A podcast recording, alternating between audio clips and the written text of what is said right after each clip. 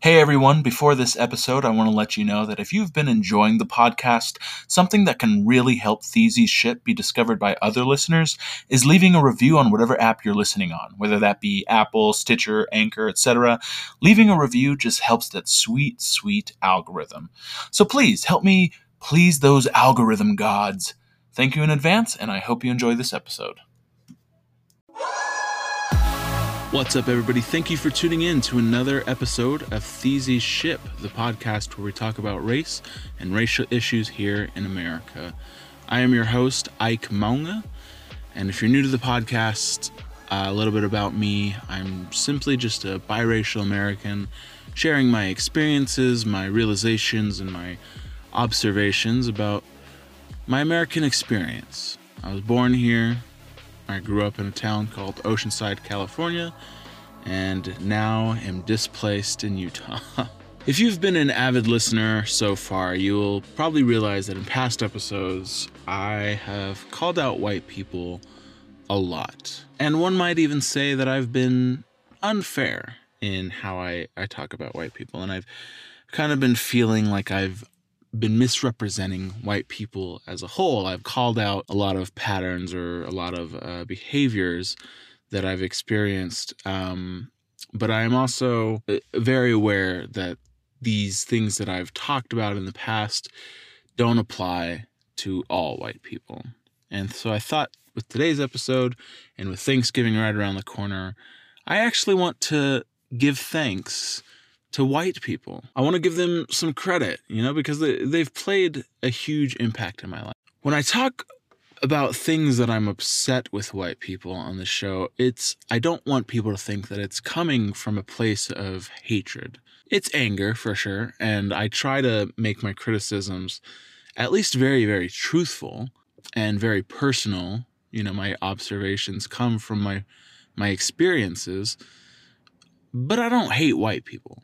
And I think that's ultimately what I want people to take away from here. And I don't want this to be like a very like lazy and kind of watered down like uh, I don't hate white people. I just talk crap about them on my show for how long. No, I want this to be a genuine like apologetic realization of maybe some preconceptions that I have myself towards white people. And if I'm being completely honest, I didn't even really dislike anything about white people until I moved to Utah. And let me tell you, white people are different across the board. You know, if if any stereotype that I push on this show about white people, um, that is a huge one. Is that they are definitely different across the board. Um, simply because I think there's their culture is almost being a different culture within themselves, you know. A fine example would be like the two party system. I didn't realize how much Republicans hate Democrats when to me, they were all white people. But man, if you ever talk to a Republican about how much they hate a Democrat, uh, I, I feel like their level of hatred goes like Democrats and then black people and then other ethnic groups. That, of course, is a joke. Please, please don't like shut me off just because I'm making a joke about what Republicans hating black people. I'm I'm just ranting. But I mean, my point is is that like whites have divided themselves into different groups. You know, it's almost like when they run out of people to persecute, they like start to hate themselves. so yeah, I I know that I when I talk about white people, it is kind of in a general term, and I feel like I haven't been highlighting the positive side and the positive impact that white people have played in my life. And so, like I said, with Thanksgiving around the corner, I want to dedicate this one to the white folks. I want the white kids to like me for this one, you know, because ultimately, like, I mean, like my my wife is white, you know? So obviously, I don't hate white people. I, I love my wife very, very much. My mom is half white, which means that my grandma is full white. Um, which makes me I, now it makes me white. Like I am white, and I think I have a right to be mad at my my fellow white people. And I think that's maybe like part of my my anger towards them and and towards like racism in general is because I like I I am white. And I, and I used to make this joke. I used to do this joke, this little like bit in uh in high school for a while where um you know people would ask what I am. And I I totally knew what they were talking about. I knew what they were asking. So when they would ask me like, "Oh, like well what are you?" I'd say I'm white. And they'd laugh. you know, no, no, like really, like you know, what are you? I'm like, yeah, I'm I'm white. I'm like, oh, okay, like, and I'd be like, yeah, you know, I'd even elaborate. I'd be like, I, yeah, I got uh, English heritage. I have ancestors from England, um, a little bit of Scottish in me, and uh, they would just have this blank face on them because what they saw was a brown man. They saw my skin color and couldn't accept the fact that I was white. And it's it's you know like I'm clearly messing with them. Like I it, it made me laugh about something that I feel like actually impacted me because well like why can't I identify as white? You know, why can't I be a white man? Even though it's true, I like nothing I said was false. I didn't pretend to like be white. I do have a little bit of English and I do have a little bit of Scottish in me, and that makes up a, a quarter of my race. And yet, because my skin is brown, nobody can see me as white. And this isn't to shame my like Samoan side. I'm not trying to like deny the fact that I'm Samoan. Again, it was just like a funny bit to me that I would do to people to kind of throw them off, and at the same time make them realize how f- silly racism is and how silly race is in general, and how crippling my identity was that I, I couldn't I couldn't be white. No way could I be white. And it, it almost felt like in order to be white, I had to almost like prove it, you know? like I, I could make a joke that, you know, you, you really don't believe that I'm white, then then ask some Samoans. You know, ask some Samoans that I went to school with. They they will tell you how white I am. I've been called whitewashed throughout my entire childhood just because of weird random things from Samoans that I like maybe I didn't speak the language or you know I didn't hang out with the Usos. I don't even use Samoan slang like you know I use dude more than I use Uso and a lot of a lot of Samoans that I went to school with saw that I was whitewashed. And I think that's that's why I kind of did that joke was, was like, okay, well, this is how the Samoans see me, this is how I'm gonna be. I'm I'm white. and then and then when I tell that to a white person, they're like, no, you're not. You're not white. So now I'm not even accepted by by white people, you know? And um and in order to like be accepted, I almost feel like I had to to give up my Samoanness. I think the only time that I've been seen as white is when I'm not seen at all and they only hear my voice. You know, as a matter of fact, uh, quick example I used to work pest control and I worked with uh, a lot of um, Mexicans. Some of them, you know, uh, English was their second language. And part of the job is we had to like kind of call and confirm, hey, like we're gonna be here in, a, in an hour. We want to make sure that this is still like a good time to come by. We're gonna be there in a little bit. Um, you know, make sure dogs are locked up and whatever, you know. And um, the Mexicans, like, they would always hand me the phone, and they're like, "Hey, like, you you call the customer." And, and it was crazy because I was like, I'm like the lowest of the low. Like, I don't think that I should be the one calling customers because I don't really like. I just started here two months ago, but uh, they'd always hand it to me because they were like, you know, like you use your white voice, you know, use that white voice.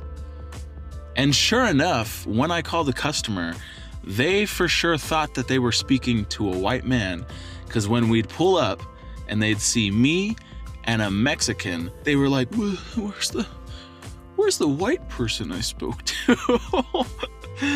um, and then they tried to speak Spanish to me, and I would just respond back like, "Oh, I'm sorry, I I do not speak Espanol."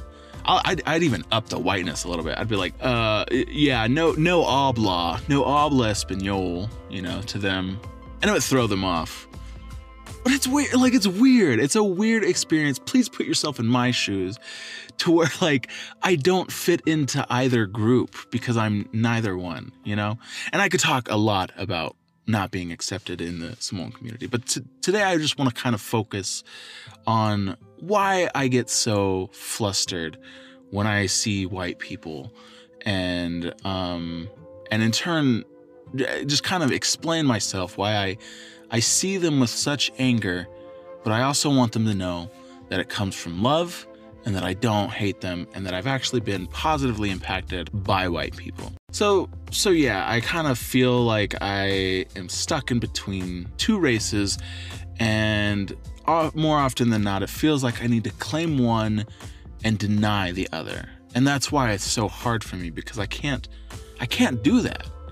I don't have it in me to, to deny either one. I, you know, I, I love my Samoan culture. I love what I've been able to gather. And I also love my white culture and what I've been able to gain from, you know, living in America and, and being born in America and reaping and, and wanting those desires and learning about white leaders in America and, and kind of having them be my inspiration.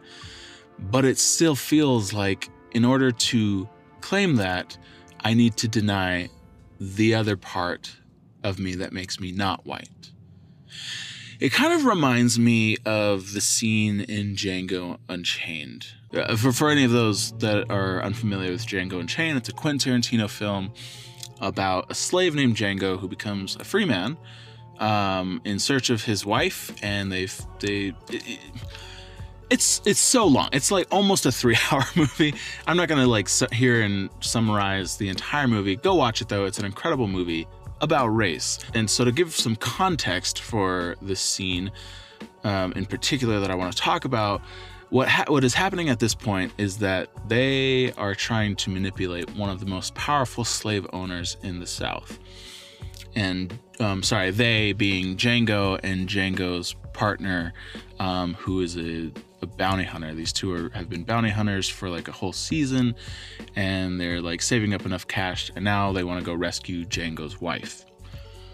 And they come up with this scheme to legally buy Django's wife.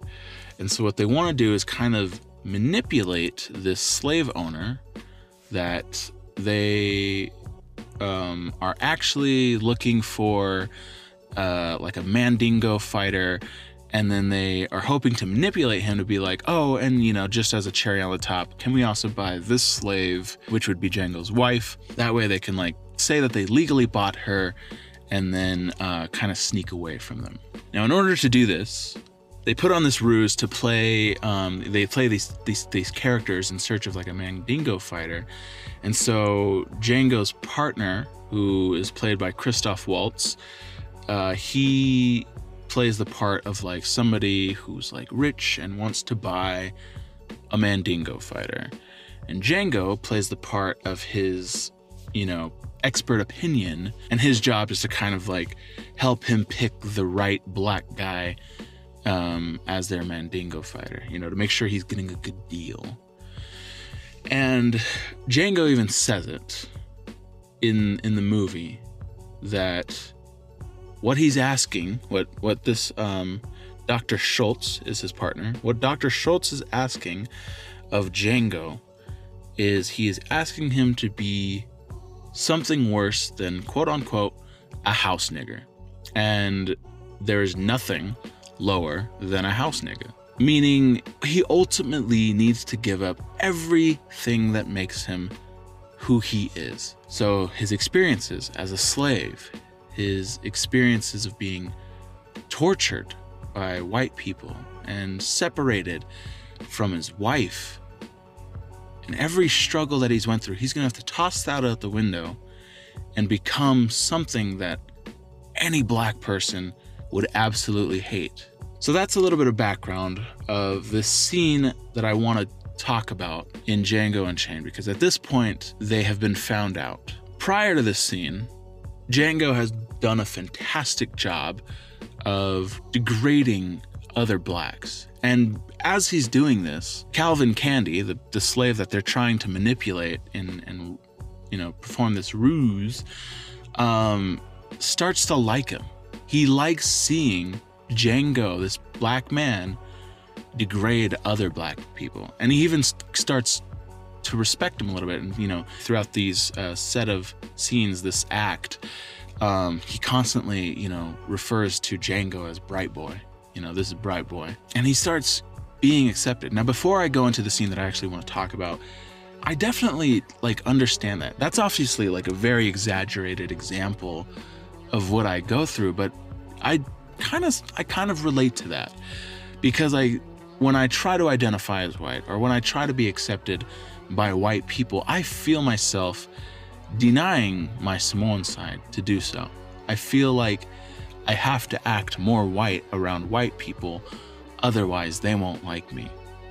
And yes, I don't think anybody's forcing me to. It's more of just a personal fear or subconscious thing that I, I do to make myself more likable around white people. And I, I even sometimes degrade other Polynesians in the process. I'll, I'll make a joke or, you know, that, that kind of puts Samoans in a bad light just to entertain the whites, you know? But anyway, back to Django Unchained. So the scene that I really like, and, and it's a scene that really stands out to me. Number one, because of the performances in general, but because of the ultimate results of of, of how this ruse plays out. So in this scene, Calvin Candie, the, the the massive slave owner, he pulls out a skull and he talks about this very outdated and like racist study that um, African Americans or you know blacks black people uh, are have this have these dimples in their skull that makes them more submissive, which is why they can never rise up to take over a white man's power, you know? And um, I, I'm just gonna go ahead and play the clip because I I think I can't I cannot summarize it better than um, the way that it was professionally recited by Leonardo DiCaprio. Um, and the great thing about Tarantino movies is that they're pretty much audiobooks with great visuals. So for podcast listeners, I could just play the clip and it'll make absolute sense. So here's the here's the clip that I, I want to refer to. Growing up the son of a of a huge plantation owner in Mississippi puts a white man in contact with a whole lot of black faces. I spent my whole life here, right here in Candyland, surrounded by black faces. I seen them every day, day in, day out. I, I only had one question. Why don't they kill us? now, right out there on that porch, three times a week for 50 years, old Ben here would shave my daddy with a straight razor. Now, if I was old Ben, I would have cut my daddy's goddamn throat, and it wouldn't have taken me no 50 years to do it neither. but he never did. Why not? You see, the science of phrenology is crucial to understanding the, the separation of our two species. In the skull of the African here, the area associated with submissiveness is larger than any human or any other subhuman species on planet Earth.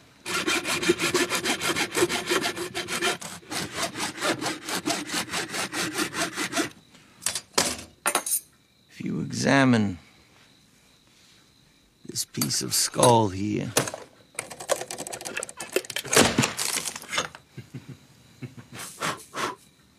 you'll notice three distinct dimples.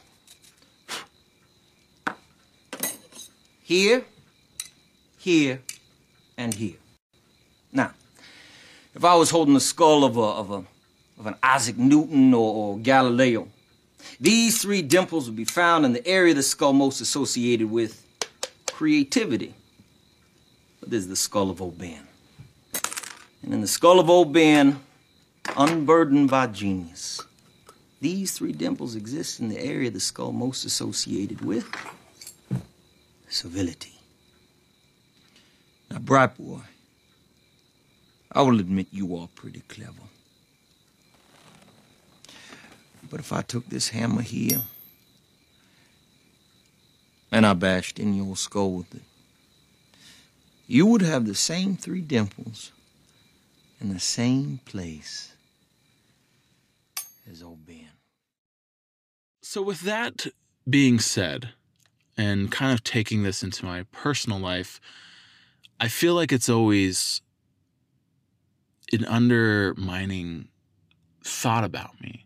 You know, the way that Calvin Candie saw Django was that he was bright. You know, he's oh, you were a bright boy. You know, is is something that he would constantly say, and it almost seemed like he respected Django until this scene, until he brought up that despite everything, you know, despite even Django being smarter than Calvin, you know, it's it's a it was like a from an audience perspective, it's very clear that Django is smarter than Calvin. But even then, he brings up a study that black people are still are submissive. And this is this is the nature of things. You know, that if I bash your skull open, you're still going to have these dimples that make you less than me. And that's essentially what I feel like I go through when when trying to act white. And I I say act white, you know, because I I feed into those cultures of, and you know what I think white people identify as and what I think white people like. I I I do it's in the same respect where like when I'm around other Samoans, I I get a little more Samoan if this is making any sense, but like I start to talk differently and I do the same thing with white people. I do the same thing with white people because I am white and this is how I feel like, oh, this is how I can like connect with them. You know, this is how I can belong to a community that I actually have some DNA with, you know, that I share DNA and, and ethnic and ancestry with them. This is how I can relate to white people. And then at some point, it kind of feels like they see me the same way that Calvin Candie saw Django. That, yeah, he's a bright boy, but he's still not one of us. And so that's kind of the best way that I can describe where my anger comes from. Because, like Django, I feel like I need to submit what makes me Samoan in order to be more white.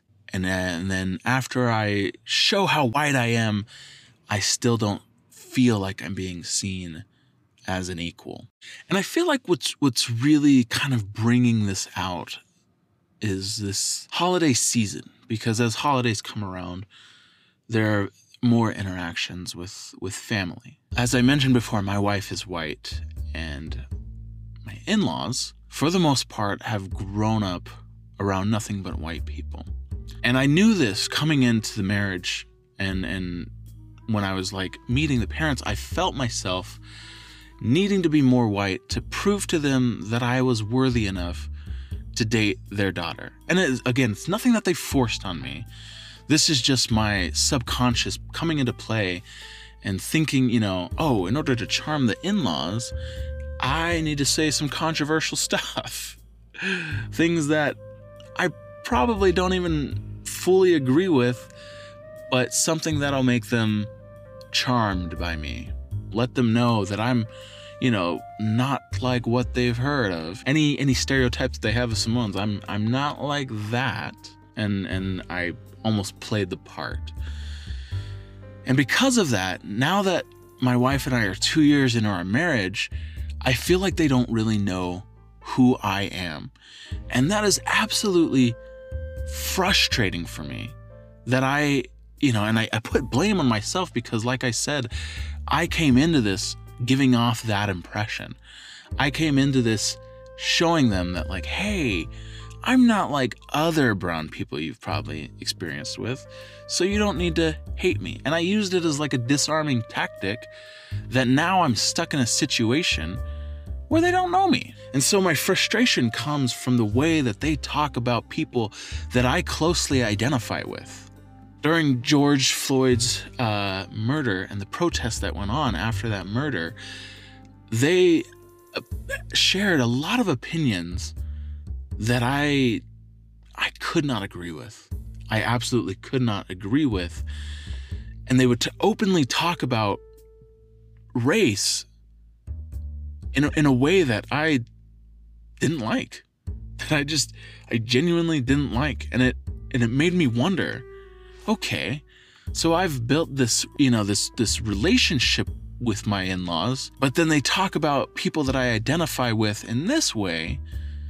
And so it makes me a little suspicious of what they really think of me. In a in a very much less dangerous way, this is how I imagine Django felt. Now, obviously, that was a life or death situation, and I don't feel that my life is at risk, but it does make me kind of think that they like me, don't they? I, I, assume that they like me. Or is it the fact that they just like me so long as I'm white, but then other groups like Black Lives Matter, where I, I support that because that's kind of closer to what I identify with. You know, when I, I think, you know, I've mentioned this in, in the past that like when George Floyd was murdered, I identified closer with George Floyd, and that's why I have so much sympathy towards that. But when they see it, they don't see that. As a matter of fact, they they kind of dislike Black Lives Matter. Uh, dislike is putting it very lightly. They hate the movement. They hate it. They think that it's racist. I'm like, that's racist? But because they hate it so much, again, it puts this suspicion that I like okay, so do they do they like me? Do they even like me? Do they even know me? It's frustrating. It's frustrating and this is why I use this podcast as an outlet to talk about how I feel about white people. But again, it's not it's not from hatred. It is definitely th- like the, what I have said on the show about white people definitely comes from anger but it is not hatred. It is just me wanting better from white people because I am white. Even if they don't see me like them, I still see them like me. But like I said, I I have been unfair to white people. I have been angry. I have been angry on the show and I kind of want to dedicate this time in this episode to share my thanks for white people because I don't do it enough. And uh, I am thankful for white people. Shortly after we recorded that last episode about the election, Dave Chappelle hosted Saturday Night Live and gave one of the best monologues on that show. And something that he said on that show will will definitely stand out for me. And what he said was that he was talking about white people in today's current climate that he that they they they might start to feel some similarities that the African communities have felt for a very long time. For example, he said, you know, if you're a police officer and you put on your uniform and you feel like you have a target on your back, believe me, I know how that feels. And then he went on to say that the difference is that between he said he said that the difference between you and me is that you guys hate each other for that when I don't hate anybody. I just hate that feeling. And that was so powerful to me hearing that because that that summed up exactly how I felt, how I feel. That I, I don't hate white people. I really don't. But I, I hate this feeling and these like suspicions that I have on what they think of me. And I don't like it. And then and again, that's like the whole reason why I'm starting this podcast to, to kind of explain how I feel, especially being biracial. That my American experience is much different than white people. But I really want to talk about the, like how thankful I am you know, despite my anger, despite how I feel, despite the things that I have said on this show about white people, I really want to dedicate this episode to thanking the the good white people that have impacted my life. I want to I want to thank them. For those of you that don't know, I am a member of the Church of Jesus Christ of Latter-day Saints. Um, you might know them as Mormons, or have heard them called Mormons. We actually prefer the members of the Church of Jesus Christ of Latter day Saints, but I totally understand that that is a mouthful. Um, but yeah, so anyway, my religion, my faith, it, it's predominantly white. You know, even though it is a, a global faith, um, it did start in America during the 1800s, and uh, naturally, it's just a, it's filled with a lot of white people. And within this church and within this religion, I have had an absolutely wonderful experience with some white people. I'm talking about bishops who have counseled me through some very dark times in my life, who have helped me overcome some challenges that I faced, who have helped my family with a welfare program that put food on our tables, that literally put food on our tables and help, uh, helped us pay rent. And specifically, some young men leaders that have really impacted my life and have, have given me an opportunity that I don't think many kids in my of my skin tone and of my parents' economic status that I would have ever gotten. You know, I've I've had young men's leader who have extended their, their white privilege, if I so put it.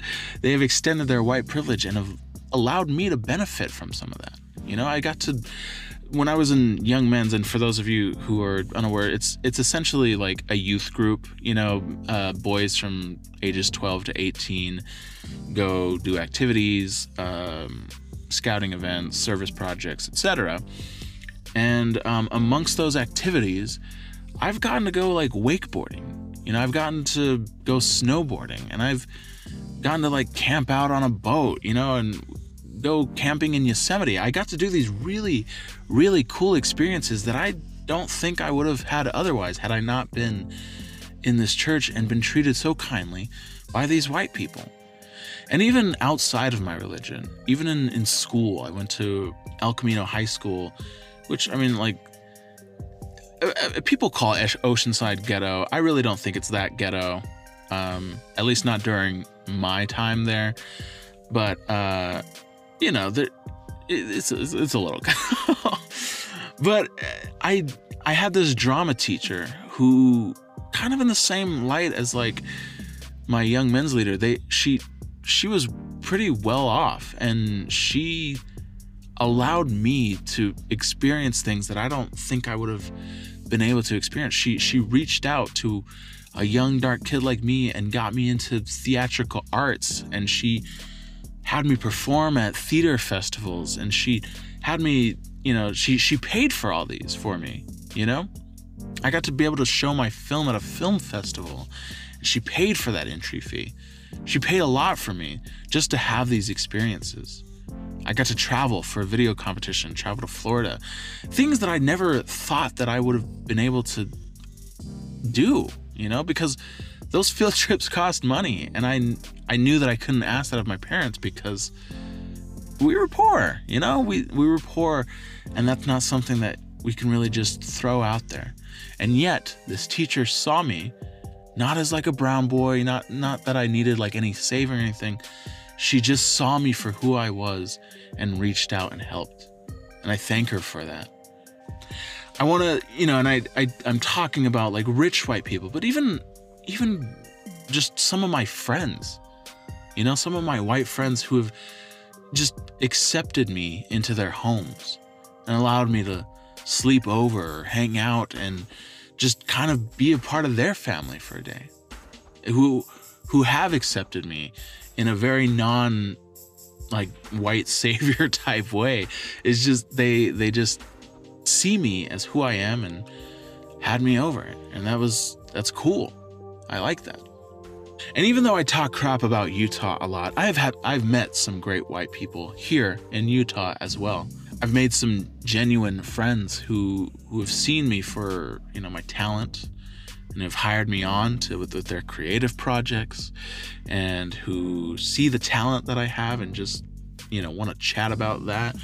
And it's almost like my race doesn't come up. And that's honestly it's it's what's so helpful for me to kind of trust and um, let go of my suspicions towards towards people where I, I can truly start to be myself and my race hardly comes up. And I even want to thank my in laws. Now, I know I, I just kind of complained about them, you know, but who, who doesn't complain about their in laws? Am I right? but um, even my in laws, you know, I.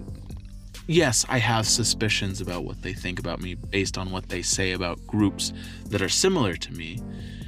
And those are personal problems that, you know, they can work out and and hopefully they will realize how I feel and I feel like I can talk so openly about my in laws because I don't think any of them will listen to this podcast. But um, if they are, you know, shout out to you. If you're my in law and you're listening to this right now, shouts out to you. and thank you very much for supporting and trying to understand my mind. But I am I am thankful for them. I really am.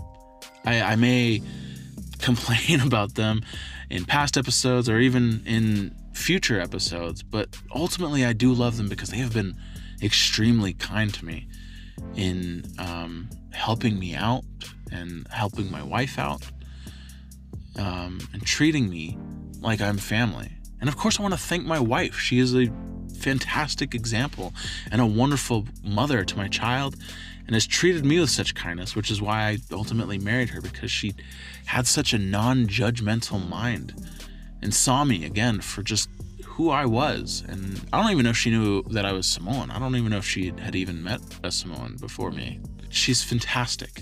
And that's another reason to thank my in laws is that her upbringing, you know, whether directly or indirectly influenced by my in laws, made her who she is today. I can thank them for that. I can thank them for, I can thank my parent in laws for, uh, for raising such a fine daughter to be my wife. Even outside of my personal life, I know that there are great white people out there.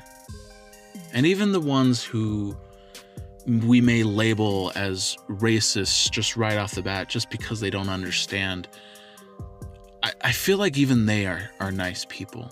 You know, I feel like there's this constant divide that seems so pressured to just have this us versus them mentality. But to be honest, even white people who I find racist, when I'm brought to their face and we have a conversation, it's more understandable. Not sorry, not their racism. Not that their racism is more understandable, but them as a person is more they're they're more understandable and they're more much more reasonable than, you know, the portrayal of just every white person's a racist, you know? And I think I need to be more careful about my language because it's not that white people are racist, it's that racists are racists, you know? And if they just so happen to be white. But I feel like among white people, racism is a very loose term. And that's where we need to start the discussion is what is defined as racism and how I, am going to quote Eric. He was a guest on our show um, on the last episode, but he's right. It's it's it's like a um, racism is is a system. It's a culture that needs to be destroyed. It's not these acts of uh, you know these events that is like racism. I mean, those are there's racist events, but racism is a system. It's a culture, and talking to white people who may seem racist just don't understand the culture that they are a part of, but it doesn't make them racist.